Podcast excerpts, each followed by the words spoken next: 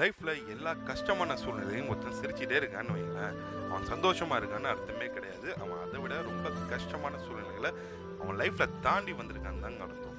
Life எப்போவும் நமக்கு கஷ்டத்தை கொடுத்துட்டே தாங்க இருக்கும். அந்த கஷ்டத்தையெல்லாம் தாண்டி அந்த டஃப் டைமை தாண்டி கொஞ்சம் வந்து பாருங்கள் லைஃப் ரொம்பவே அமைதி பூங்காவாக இருக்கும்.